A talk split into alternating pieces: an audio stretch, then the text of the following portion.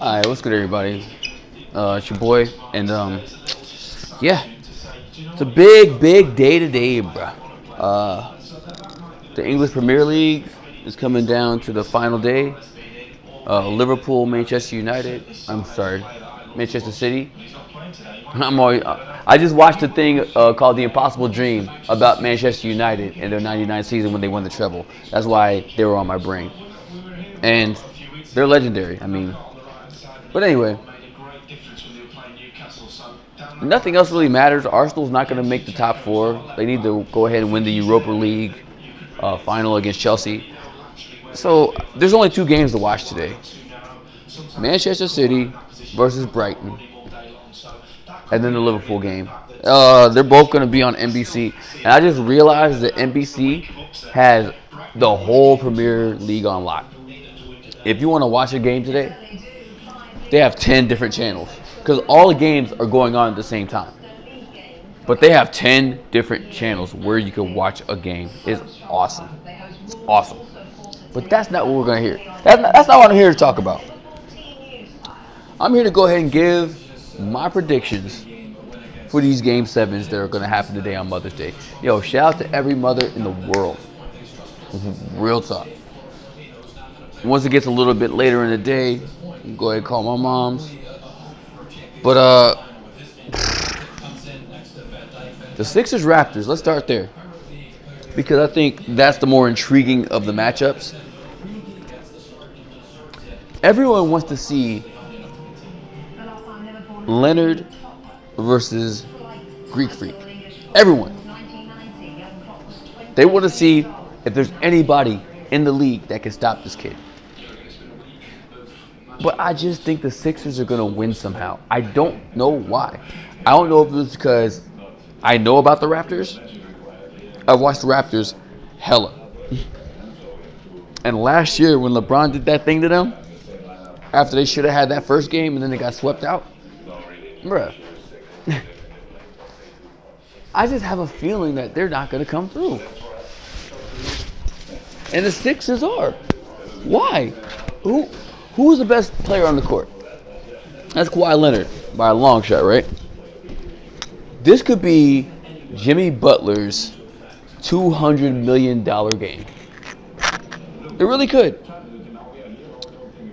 There are people that don't like Jimmy Butler and see him as a distraction to the team. um, I'm saying that because I've, I've said that before. I'm not saying he's like a Terrell Owens, but I think what it is is I misunderstood, and he's just trying to get the best out of his team. When he was in Minnesota, he's just trying to get the best out of Wiggins and Towns. That's what I think. Now, I could be completely wrong. I don't know. I wasn't there. But now that he's in Philly, he could take over. Embiid's hurt. He's not 100%. If you tell me Embiid's 100%, nah. Nah, bro. He's definitely a little bit injured. I think it's going to be enough to handle Marc Gasol. But Jimmy got to lock up on Kawhi. If he doesn't lock up on Kawhi, on the road, that that's the that's the only thing. If it was Oracle, or if it was Denver, which we're gonna get into, it would be different. But the Raps are known for choking. That's just the bottom line of it. You can go into Toronto and win, and everyone know. So why not the Sixers? Now, will the Sixers beat the Bucks? I don't know. I don't know if anyone's beating the Bucks, honestly. But I would like to see. I would like to see the Sixers. Um, Kawhi, this this is a a flight. You know what I'm saying? It's a one year flight in Toronto, and they're gonna go wherever the hell he wants to in free agency. They're not gonna really build anything there. Now, after this, depending on if they win or lose, Toronto is going to be a different squad. Regardless. Because either they're going to the finals or they're not. What I mean by that, Eastern Conference Finals. I'm sorry. Once they get to the Eastern Conference Finals with Kawhi Leonard and a young team that has never been there before, they do have a big chance. Still. And they have the best player on the court. Still. I don't know. I have, I have no idea how it's going to go. I'm going with the Sixers, though. I think the Sixers are going to pull a rabbit out the hat. I mean, most of it's a wash. I mean, you got Danny Green, they got JJ Redick. You got Kyle Lowry, you got Ben Simmons. It's a wash for the most part until it gets to Kawhi. And this boy Siakam, woo! What I'm what I'm telling you is this: that kid's gonna get paid his money. He stays healthy, he's gonna get paid his money by someone. I love Pascal Siakam. I love his game. Love it, love it, love it. Kawhi being a silent killer. I, I, I just don't think it's gonna happen. I don't think it's gonna happen. Because we saw him lay down already. It shouldn't even be a game seven, right? Once you have someone down three two in a seven game series, you should do like the Warriors, close the show. They didn't close the show. It wasn't the road, but in, in their defense, the Warriors have championship pedigree. So, um, yeah, I'm gonna go with the Sixers. They don't have the best player on the court. Embiid is hell, but Embiid is hurt.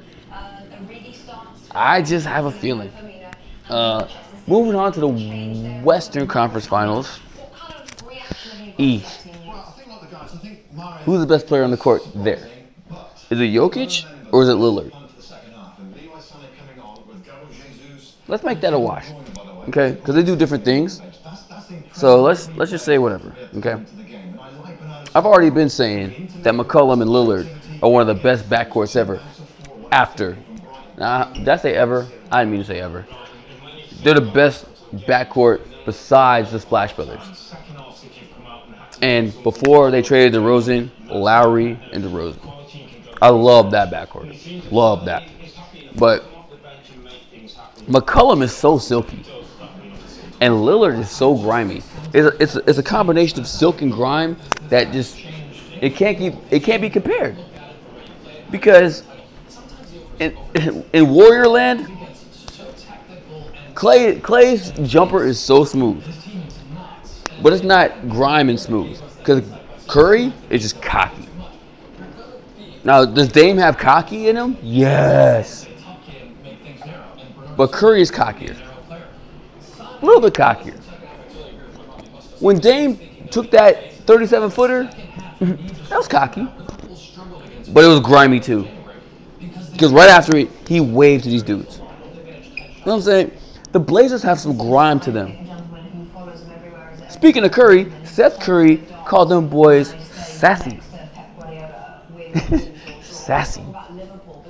Whoa, buddy. you don't call us sassy? Oh, we're lit. And that's why I'm picking Denver.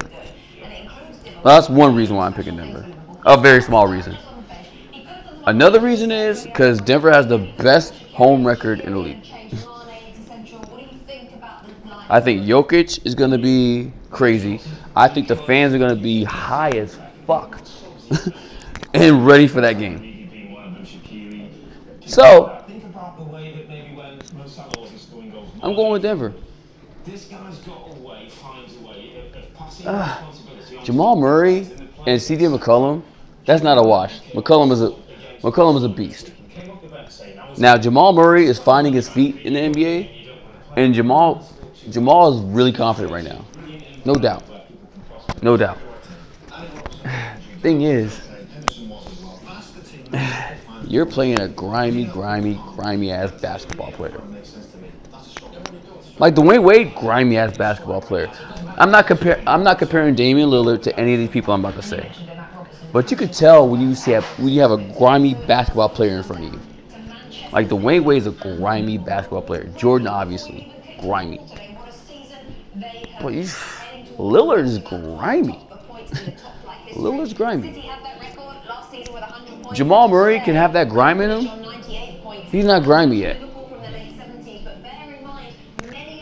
I, I need to I need to start uh, thinking about that.